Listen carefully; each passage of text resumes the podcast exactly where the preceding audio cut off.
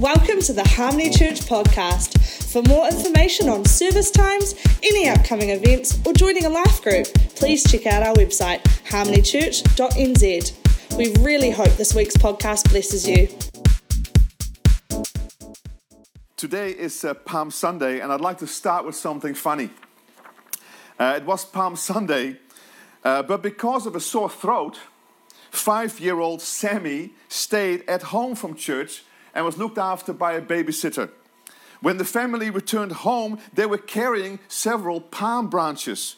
Sammy inquired what they were for, and his father responded, Hey, people held them over Jesus' head as he walked by.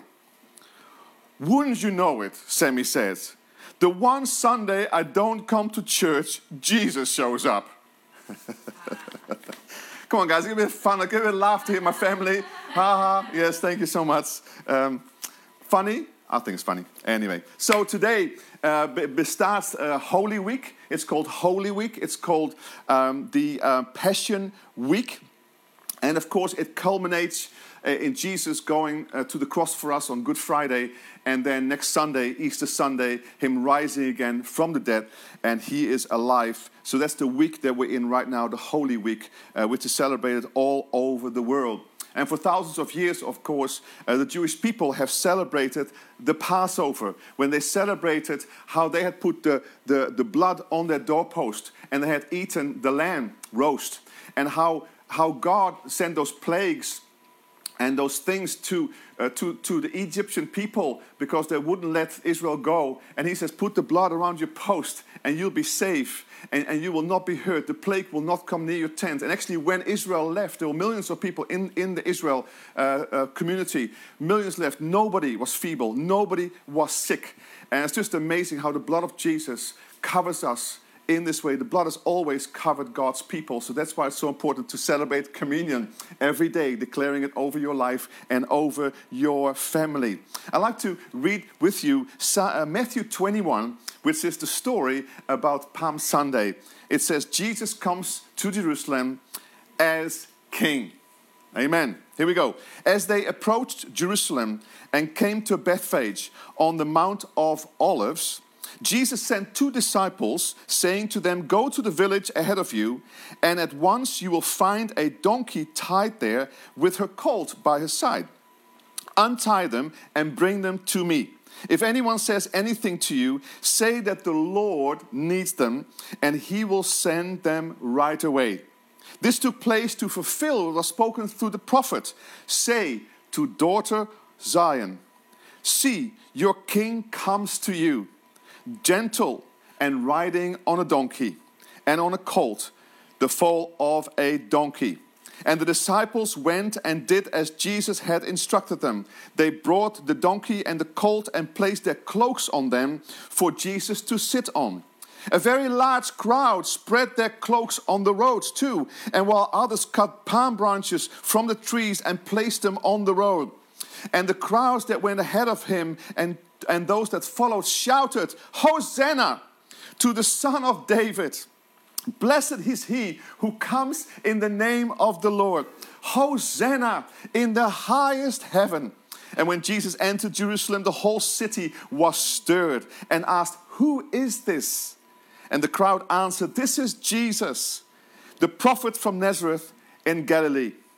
Wow, so here Jesus is riding on this donkey towards Jerusalem, and this was prophesied already thousands of years ago in Zechariah 9, verse 9. Here is Jesus riding towards his destiny. This is going to be the culmination of his ministry, this is going to be the culminations of his mission.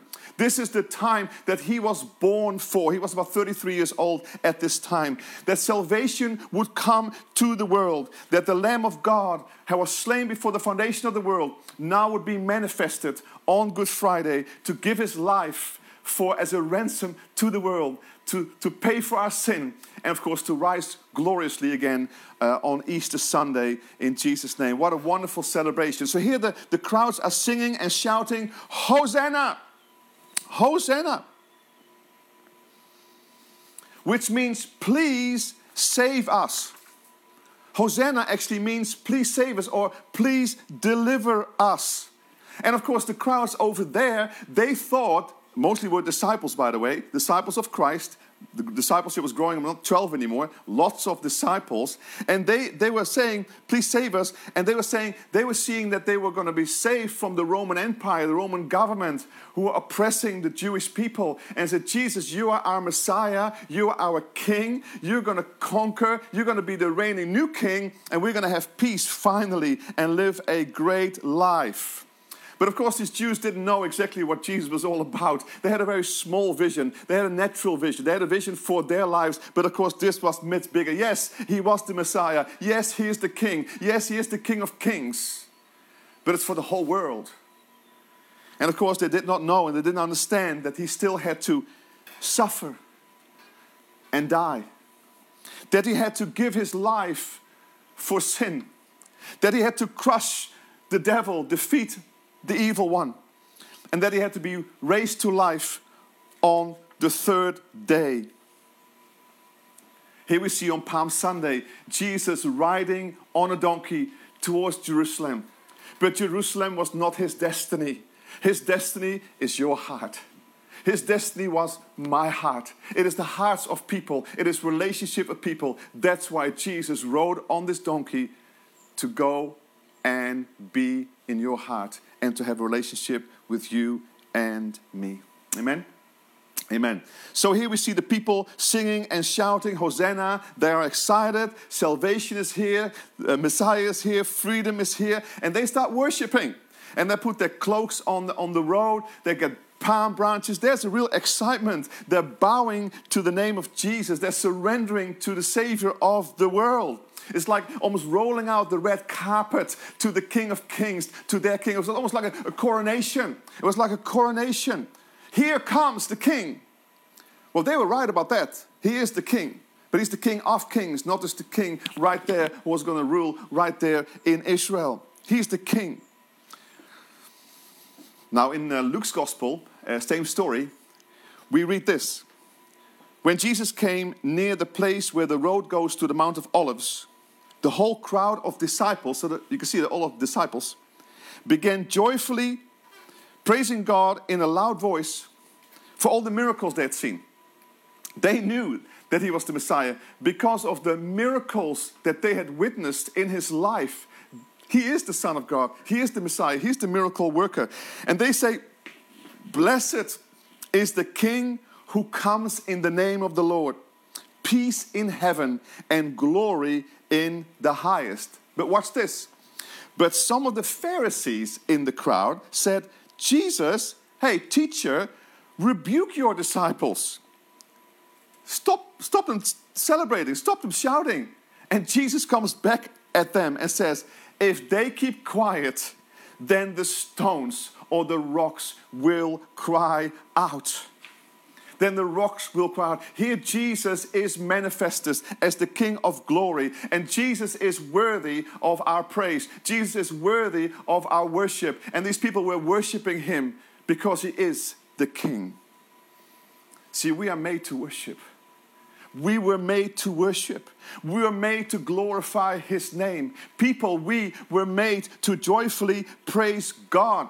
Man, I hope that you have a bit of a praise party, a moment right now at your house because He is worthy of our praise. Amen. Thank you, Jesus. Come on, kiss. Let's thank Him for who He is. He is just amazing. He is majestic. He is awesome. He is glorious.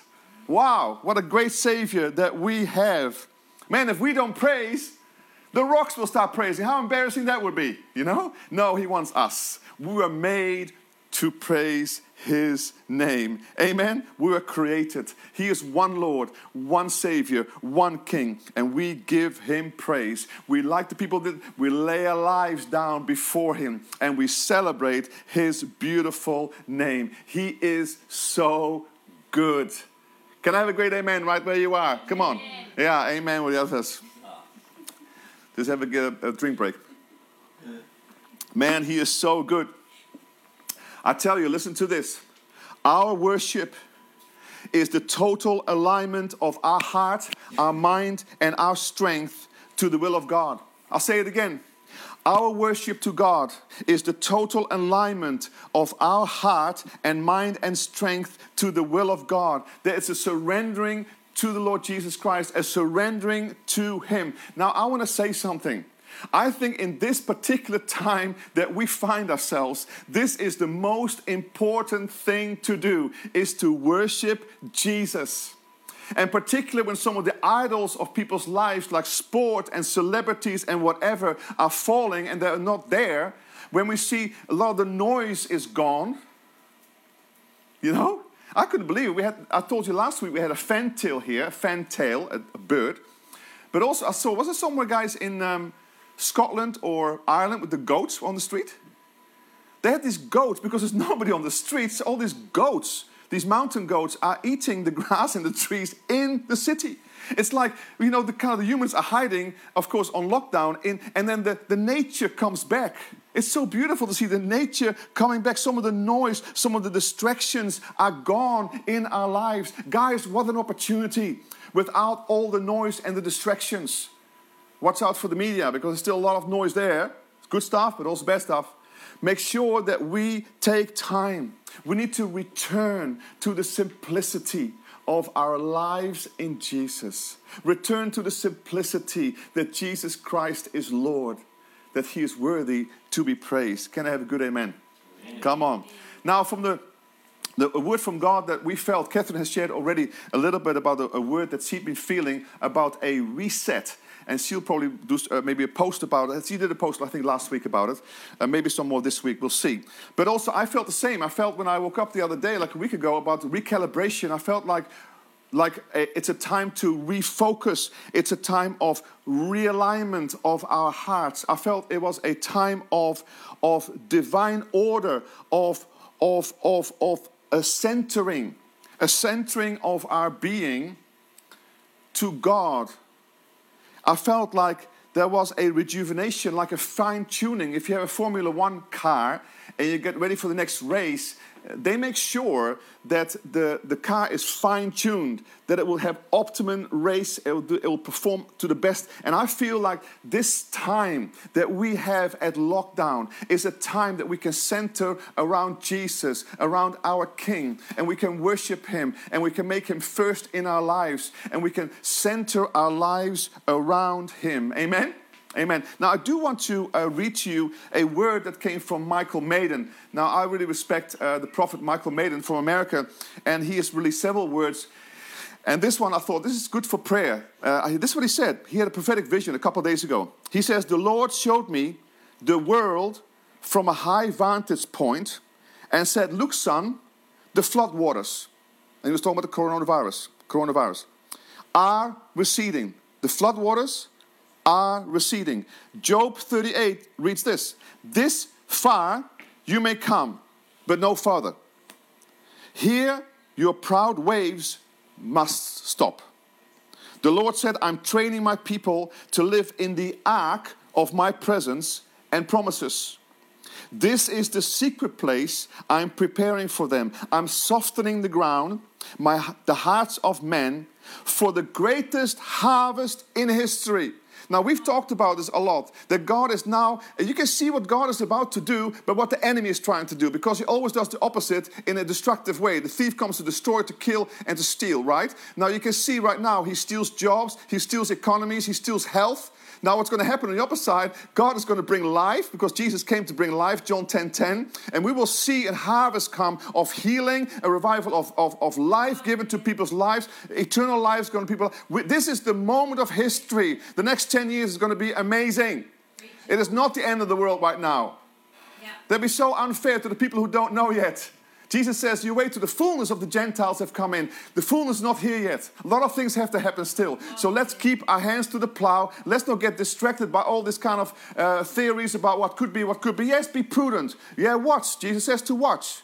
But make sure that we don't get distracted from what Jesus says. His last commandment he gave us is to go into the world and to make disciples of all nations. Come on, let's keep the first thing the first thing. Amen? Amen. Anyway, he's not finished yet. Some systems, he says, and structures of men will not survive.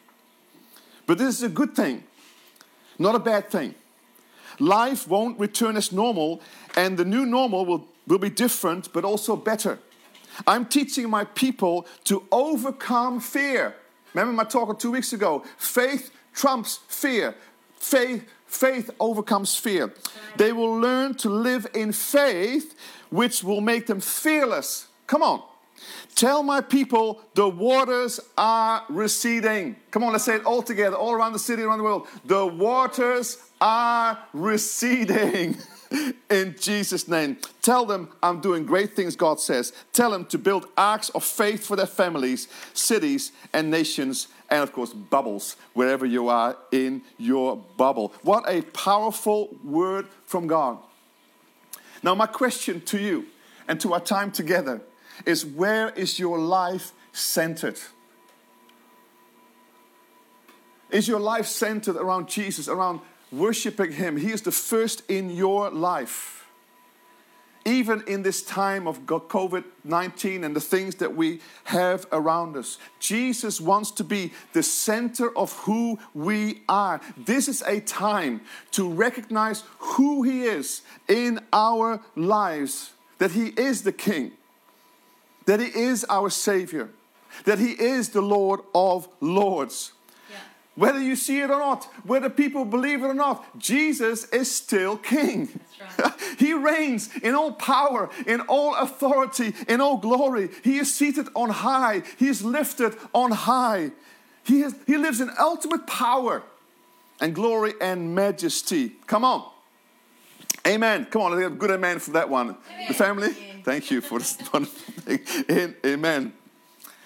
Well, um, I also think that if you look at this story here, that it was very much also a prophetic, um, prophetic uh, utterance of the people, a prophetic um, sign.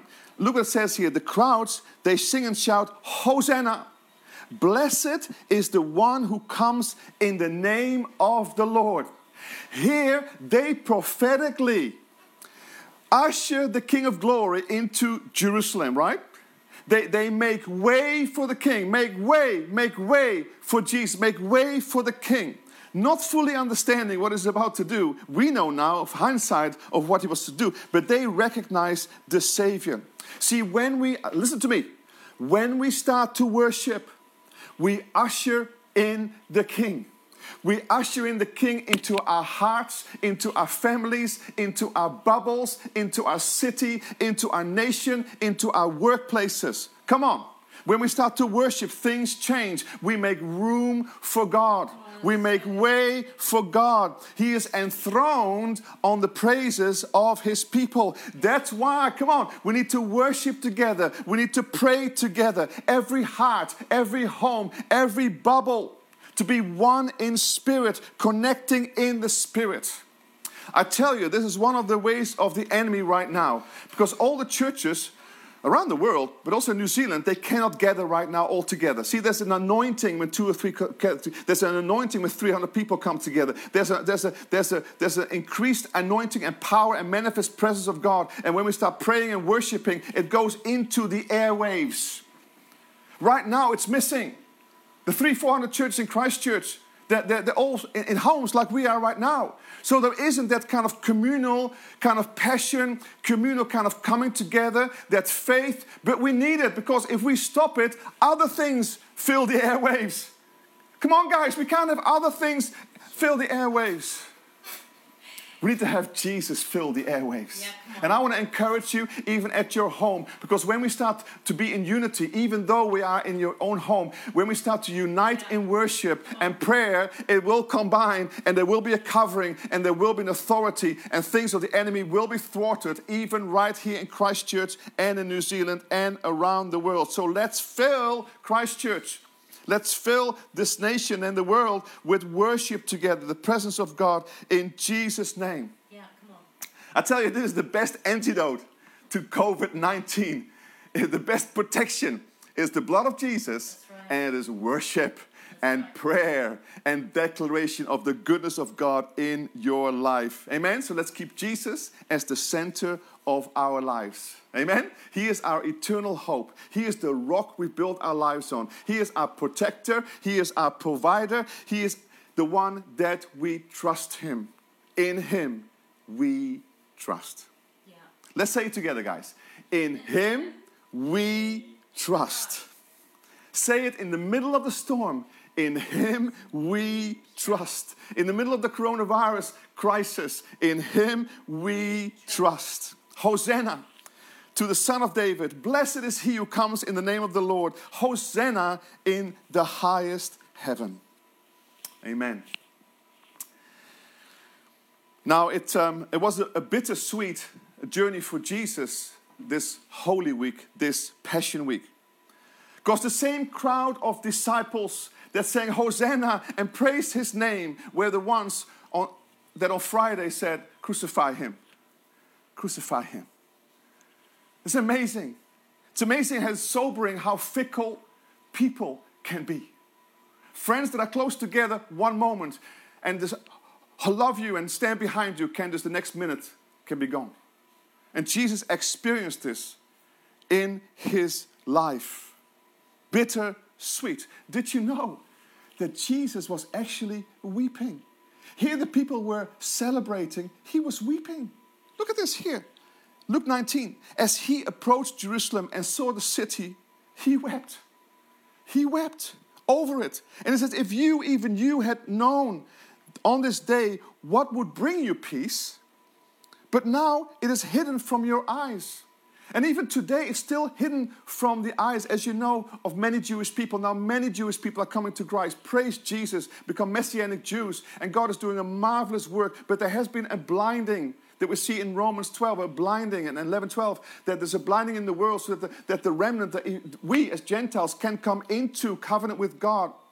And at the end of time, then God, Jesus, will reveal himself to the Jews and they won't believe it. And it says, All Israel will be saved.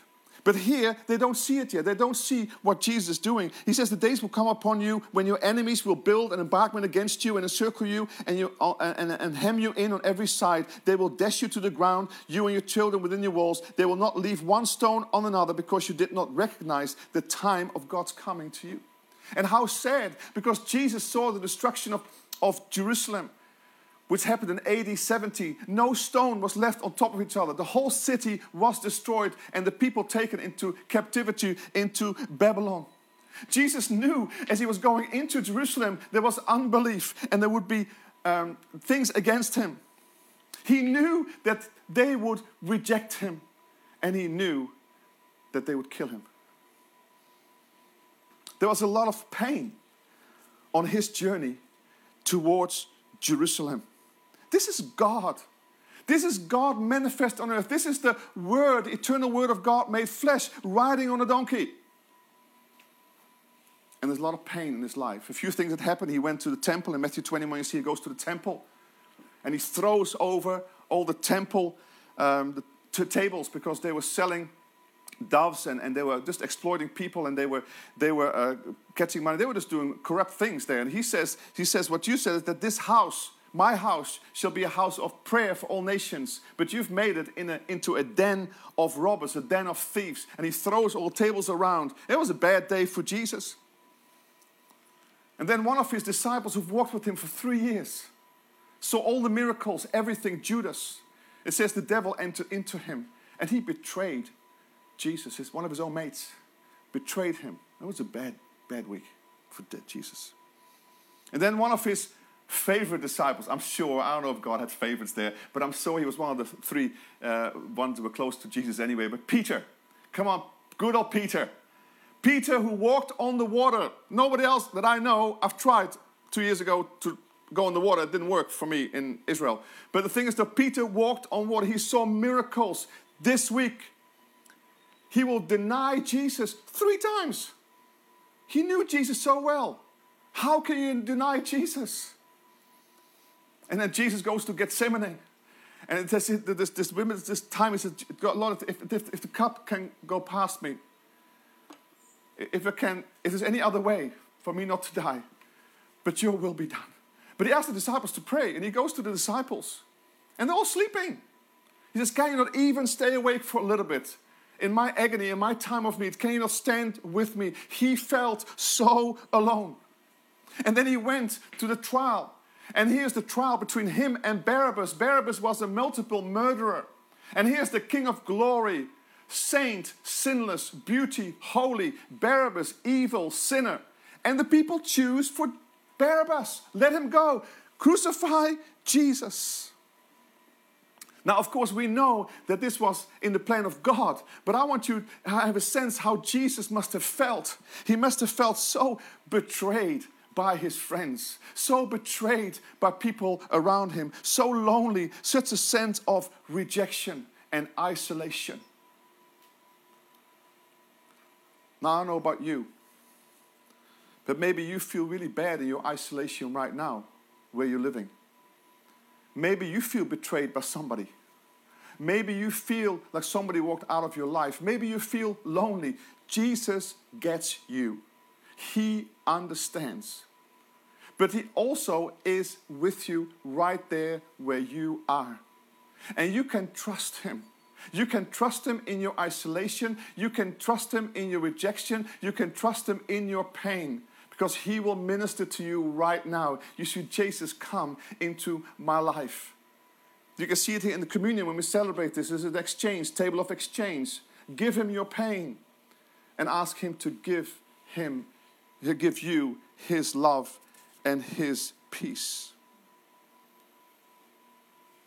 It was all part of the plan. It was all part of the mission for Jesus.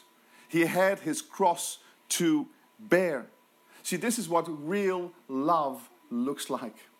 Real love lays down a life for another life. And Jesus laid down his life for you and me. And he faced all this rejection. He was all by himself, not many people around him, even around the cross when he was there, not many were there. But he faced these issues head on. And the reason why is because out of love for you and for me. Man, doesn't this to make you love him more? This wants me to praise him more, to worship him more, to lay my life down. This is the King of glory laying his life down for you. And now we can respond by laying down our lives for him and love him. What a beautiful sacrifice Jesus gave us. And how wonderful we can respond in love and thank him for it. You know, but there was also a joy. It was bittersweet. Because he says, for the joy in Hebrews 12, it says, for the joy that set before him, he endured the cross, scorning its shame, and sat down at the right hand of God. There was a joy there because he knew that his sacrifice would bring billions into relationship with his heavenly Father. They would be saved. They would be his bride. And it would be a wonderful, wonderful, wonderful story. And this is a powerful reality that is happening and has happened to us right now. I want to finish with Philippians 2. There's a beautiful scripture here about Jesus.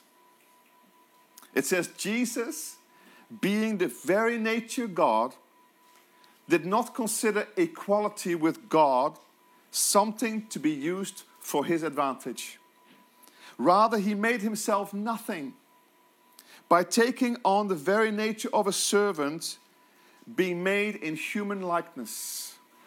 And being found in appearance as a man, he humbled himself by becoming obedient to the cross, to death, sorry, even death on a cross. Therefore, God exalted him to the highest place and gave him the name that is above every name, that at the name of Jesus every knee should bow in heaven and on earth and under the earth, and every tongue confess or acknowledge that Jesus Christ is Lord to God, to the glory of God the Father. Amen. Amen. He is worthy of our praise. He sacrificed his life and then God raised him up. We'll celebrate this on Easter and give us a new life and raise us up with Christ to, seat, to be, have a seat with him in heavenly places. Every knee shall bow.